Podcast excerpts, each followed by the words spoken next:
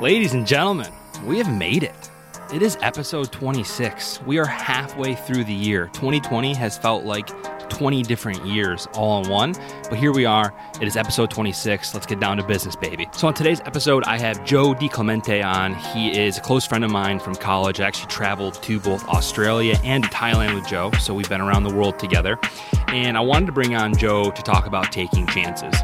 For about 5 or 6 years, he worked with GM, fresh out of college, and he took a major, major chance by moving to a different company when he could have stayed in something that was safe and secure, but didn't have the growth that he was looking for, and he just wasn't passionate about what he was doing. And so he took a risk, and he's been at his new company for about 2 years now as a vice president. And so I wanted to have him on to talk about taking chances, taking risks. I think that he's a great person to speak about that, and we had an awesome interview just about life in general. So without further ado, I'll kick it over to Joe and he'll take it from here. Awesome. So I have my good friend Joe DiClemente on for episode 26. We are officially at the halfway mark of this entire year of doing podcasts, which is crazy to think. I've been around the world with this man. I've gone to Australia with this man. I've gone to Thailand with this man. Joe, what have you been doing since our world travels, since college? What's up, guys?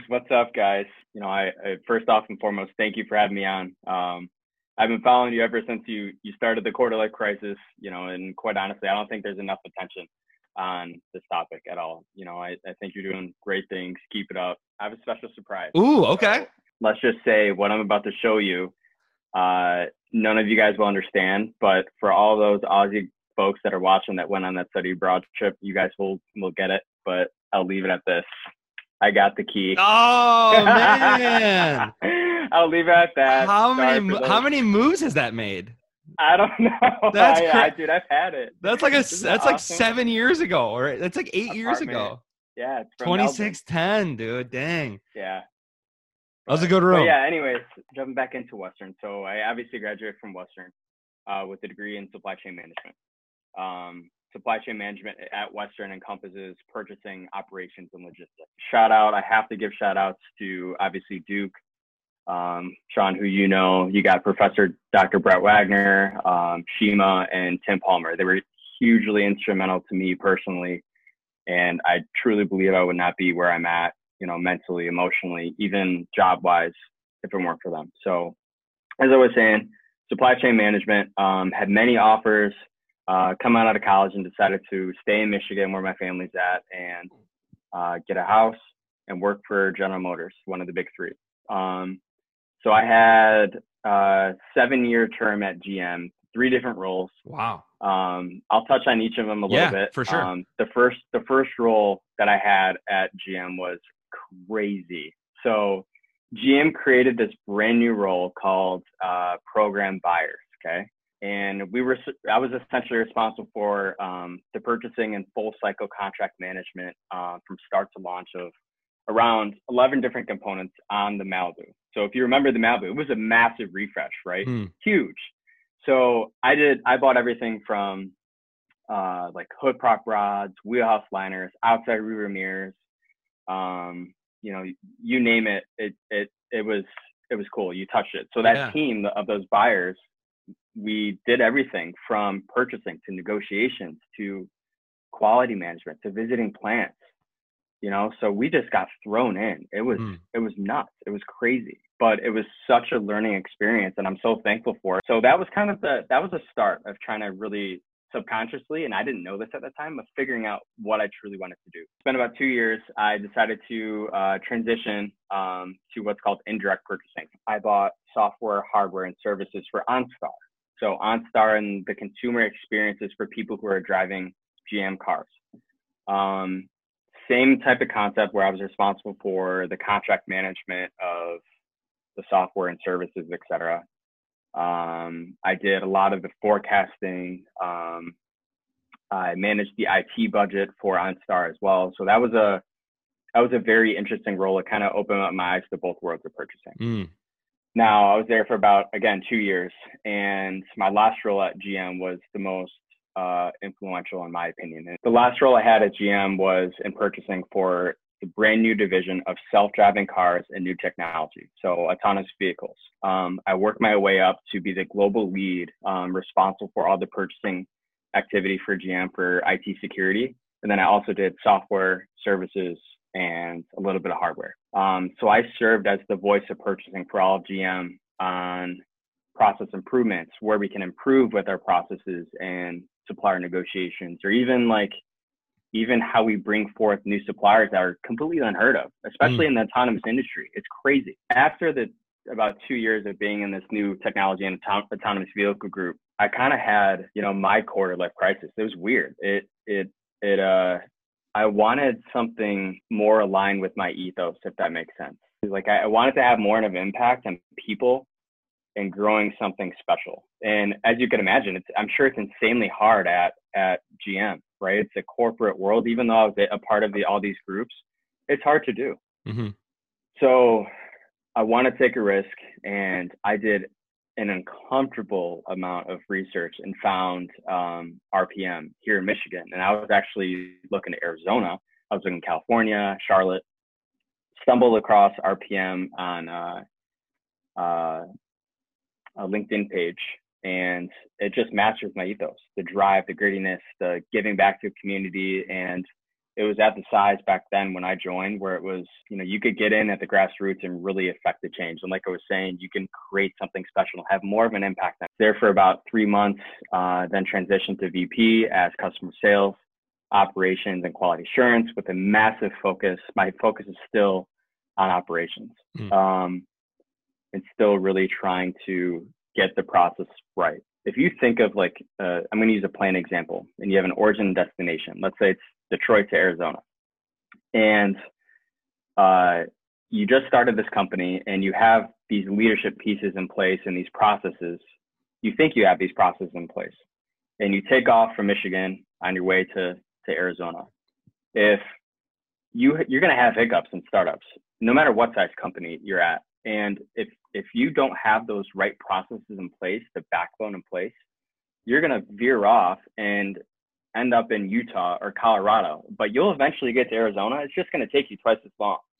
So the point I'm trying to make is if you nail down the backbone of the processes and procedures and the throughput of how things flow through organizations, no matter how big or small you are, you'll make it as quick as you can and optimize as fast as you can, sales-wise, growth-wise, et cetera. I'm sure that there are a ton of people that are or were in or a similar situation that you were in, right? So like you're in a spot where you're successful, you're working for one of the largest companies on the planet, right? It's a big three, you know, it's at the top of his industry, right?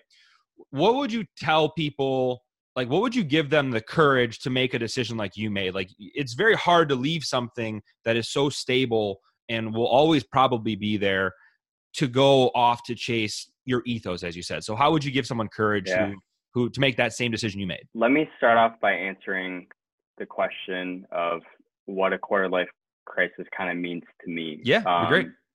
And I began thinking about this, and as I alluded to in the conversation, in the third position at GM, where I was a buyer for the new technology group, and I wanted to get more intimate, right? To me, it comes down to really finding out who you are, who you want to be, and what you want to be doing with your life. That's what it means to me. You know, a lot of people, to get back to your point, and I hope a lot of the people that are listening to this are college students. They go through school, and most of us truly don't know what we want to do. And, you know, after college, university, or your master's, or whatever it may be, if you go straight through, you may work your way up through a company. Just like I did. And you may work for many other different companies too. And you can see a lot of millennials are doing that. To me, this quarter life crisis it's almost a feeling of uncertainty and a question of what you're doing in your life. And to me, it's your wake up moment. A staggering stat that I've researched in the past is that 70% of Americans are disengaged at their jobs currently.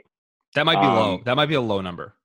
I agree. Dude, I agree. It's crazy. There's a TED talk back, I think 5 years ago when I was at GM that I saw. His focus is surrounding making sure that you surround yourself with people that he calls believers. And what does he mean by believers? He means, so let's say I'm going to tell you, Sean, you're one of my close friends. I'm going to tell you that I'm going to quit my job at RPM or GM or wherever I'm at, hypothetically, and I want to start a surf shop in California with a dope restaurant. And you being a believer friend that you are, and especially starting this podcast, you're going to say, Joe, that's awesome. When I'll be hyping you up, baby. I'll be your first customer. Right. Let me get out there.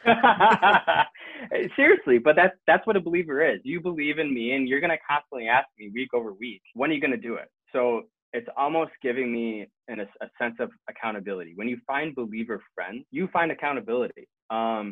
They support you and hold you accountable because they care. Coming full circle is, you know, when I was at GM, it's really trying to figure out what I want to do, how I get there, figure out what makes you tick, not your boss, not your parents, not your friends, what makes you tick. And I've always believed the grass is not always greener on the other side. It's where you water it. It's truly where you water it. So the advice that I would give is really try and find your path, dive deep into different positions. And I think that goes back to the conversations with millennials. And I want to get your thoughts on this too. And I don't know the answer to this. Like I see, and a lot of people say, you know, millennials this, millennials that, they always are constantly changing jobs and wanting something else. Do you think that's because they're finally waking up and they're becoming believers? They're realizing that there's more meaning to life than just going through school and being kind of laissez-faire about a job for 40 years of your life.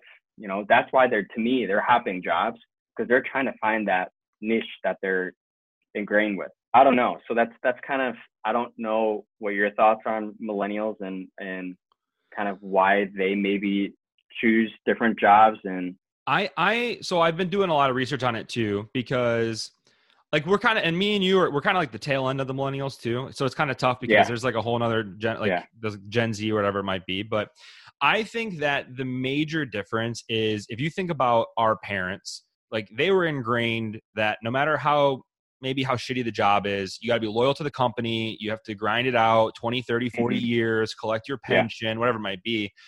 And I think the difference between that philosophy and now is, one, we have way more options as a society now. Like you could literally start a drop shop on your computer and you could be rich, you know, like, and you could live your life however you want to live. So there's so many more options available.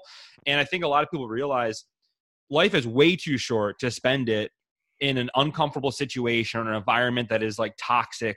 And it's almost now where companies have to do a better job of, it's like vice versa. Like the company should be happy to have you. You shouldn't be happy to have the company. And I think that a lot of people are now seeing their worth and their value.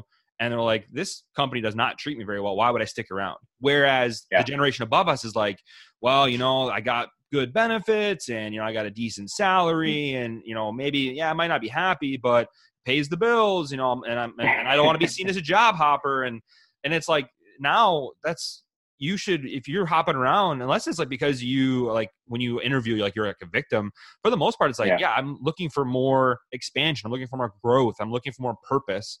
Like, and I think it's crazy to think that that's like the new normal, where it's no longer going to be people like, if they're staying for 30 years, because they love that company and that company probably treats really, really well. And it's cool for you to think about it, you know, with you being on the grassroots of a company, like you're laying that foundation of, am I creating an environment where people are going to stick around for 30 years because they want to, or are they going to leave because I'm creating an environment that is not, you know, fluent to them? Yeah. That's a huge point that I want to touch on. So to your point, what makes me tick and why I chose RPM, and I truly believe I enjoy facilitating those, I'm going to do air quotes, those aha moments, really, that change mindsets and open up new possibilities, right? It's passions about helping people, helping teams and organizations figure out where they are, when they want to be, then helping them get there. I tend to favor and I believe in servant style leadership, not leading with fear. And at this role, I kind of find my path, you know, coming full circle again. We have all these processes and being selected by executive leadership and throughput. I truly believe I have a knack for that. And that's kind of my purpose right now. And that's not to say my purpose may change again. I may have another life crisis in a year from now. And I actually may want to go start that restaurant, right? Yeah. Don't worry, I'll still let you be the first guy. All right, that's what I'm talking about. That's why I went back to school too. You know, I went back to school at Harvard to get a certificate in leading organizations through a culture of health. So improving the culture, to your point. I went to Cornell to get 3 certificates at change management, high performance leadership, executive leadership, to really hone my skills in on how to really drive change and using servant leadership, et cetera. And then we get into process stuff. There's another like 7 or 8 different certs that I got from the Management and Strategy Institute, where I got like my master black belt and all that good stuff. Mm-hmm. Not karate, but you know. Oh, I get it. Yeah, yeah. The other stuff. So all that stuff, putting that together and being on the grassroots, to your point, of a company like RPM, you're able to touch these people and change these processes and use these things and affect them in a way. And going back to my airplane example, get them to Michigan, to Arizona, or whatever your sales goal is, the quickest way possible, along with creating a totally inviting culture that's amazing and fun and people want to come to work.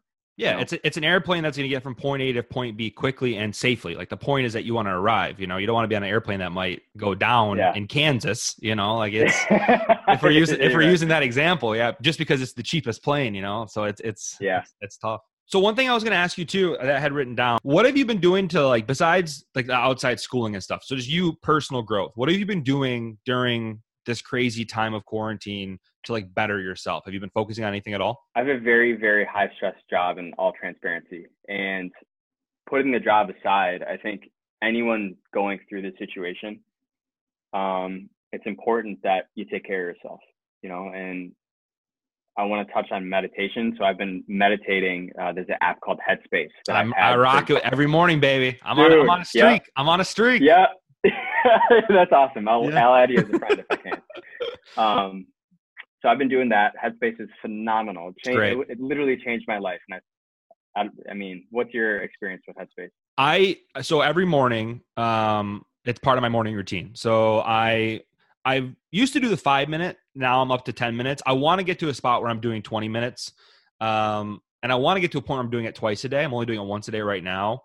Because I take it pretty serious. So it's like a commitment, you know, but I feel so good. Cause like, I think that a lot of people, they think of like stress as like a bad thing. If you like what you do, like stress is okay. Like you're okay. It's like, you're allowed to have stress, you know?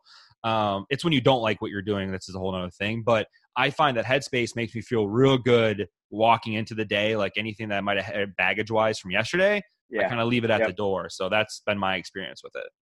Yeah. Yeah. To piggyback off that, I've learned to be comfortable with being uncomfortable. I personally meditate in the morning for 10 minutes, midday for 5, and then another in the afternoon just to kind of settle me down. And then I've actually started trying to do yoga, but yoga is the hardest thing on the planet. Like I can't wrap my head around it. It's so hard. I can't do it. I know. Sorry for all you viewers. Don't laugh at us. I completely concur. I agree. I've been on a huge health kick, eat mainly, and how I work out. You know, what I've learned is that you don't need to lift those heavy weights to get big or get in shape. You know, there's so many other ways. Yoga, doing eccentric movements, not as much weight, but really the health kick too. I've been on. I've been trying to slowly wean out meats and stuff. And to your point, I mean, it all relates to everything that we're talking about. It affects you personally, mentally, how you perform, your interests, everything. One of the reasons I'm sure that you're in the role that you're in now, obviously, besides the fact that you're great, right? Is I mean, you have the ability now to impact the outcome of those workers' engagement, right? So like you're at the top and it's kind of on you to make sure that your people don't fall into that 70% are disengaged at work. So what are some things that you might either be consciously or subconsciously doing to make sure that you do have an engaged workforce? Because disengagement costs more money than anything on the planet when it comes to like productivity and stuff like that. So what are you doing in a leadership role to hopefully avoid that? Yeah, so that gets back to what I learned at Harvard too, with creating a culture of health. That's incredibly important. So everything from the littlest details of lighting at work to the music, to TVs, to gamification of stuff if you're in a sales role, you know, putting up on TVs and making it fun. It's the experience that you want people to come back. It's about the structure of the company, if it's hierarchical or flat, right? And I know a lot of Japanese companies right now are moving and have been to flat organizations. Look at like Denso manufacturing, they're flat. Do you want to explain what that means? Do you want to explain what that means? Yeah. So a flat structure, the CEO literally would be sitting right next to me. I wouldn't necessarily report to him, even though I'm under him. You know, we'd work as a team, and I wouldn't be looked down upon to an extent that a hierarchical structure would be. With the hierarchical structure, you'll have different levels of chains of. Got to run up the chain. Got to run it up the chain, baby. Yeah, it's the worst. Yeah, and most organizations, especially in the United States, are like that. Big Three, etc. But what's interesting is a lot of them. You know, when I was leaving GM, they were actually moving to like an open floor seating. So getting back to my point about making sure the environment's good and great. They're realizing that. I think we're going through a shift right now that's very critical to, you know, our millennial generation and even before us, and making sure that employees that work for GM or whoever may be want to come to work. I would say that. I think leadership is huge. To me, leadership isn't leadership. Leadership is all about guiding people. You guide. You can't lead by telling people what to do. You guide people by, and it goes back to my point about changing people's perspectives and getting those aha moments. That's what I mean by that. You say, hey, Sean, what if you think about it this way? What do you think? And by saying that and saying, what do you think? It gives them, it forces them to think differently, and in a way that it changes their mindset so they can get the answer a little bit quicker or be able to start creating those. They have ownership. They have ownership in their answer. Exactly. Yeah. Yes, exactly. And that's what people want. They want nowadays, even more so than anything, they want more accountability and ownership of the work that they're touching. Yeah. I've always thought of being a leader as kind of breaking down into three things. You're either a teacher, a coach, or a consultant. Like it's all kind of just one big thing, you know? Yeah. So that aligns perfectly with kind of how I've always viewed it. Yeah. So before we get to the last question, where can people reach you? Where can we connect with you as far as your socials go? I got LinkedIn. Don't really use Facebook much. I have Instagram. Stay off LinkedIn. There. It's Facebook's a war zone right now. Don't even. It'll take all that positive energy you've been building up and crush you. So don't go on there. Yep. So okay. So LinkedIn, Instagram. So I always ask a weird one-off question to end these things. Okay. Oh God. All right. Oh God. So what is it like as life as a triplet? You're a triplet, aren't you? I knew you were gonna answer. I have to ask. What is it like? I'll give you a long-winded answer, but I'll keep it short at the same time. So growing up, I'll be very transparent. It was hard. We were always being compared. We weren't ever really close until we hit college. After college, we'd call each other. My brother and sister went to state. I went to Western, obviously. We would call each other. We would start asking, you know, how you're doing and what you're doing with your life. You need advice. I'd actually be able to talk to them. And even now, I mean, it's good. It's great. And it's actually fun. And the subconscious fear was that all of our teachers would compare ourselves to, even in sports, between me and my brother and my parents. It was very weird. How tough life is already growing up. And then you are literally a walking, you guys, so it's funny. You're a literal walking podium. Like, are you in first, second or third? Like, you're just walking around and like, There's medals. Here you go. Yeah. But I honestly wouldn't change it for the world. It's taught me so much growing up and how to act, what not to do, emotionally, mentally. Even now, I would not change it. It's awesome. But Joe, hey, thank you so much for coming on. I'm excited even down the road to have you back on again as you continue to kind of build, you know, the company and your career. I think that we've always been philosophically aligned on a lot of different things. And it's just kind of cool to hear your perspective on all of this. And I'm glad to hear that you are still growing and you're still the happy-go-lucky guy that I met in Australia. And I'm just so excited that you came on, and I'm looking forward to having you on in the future.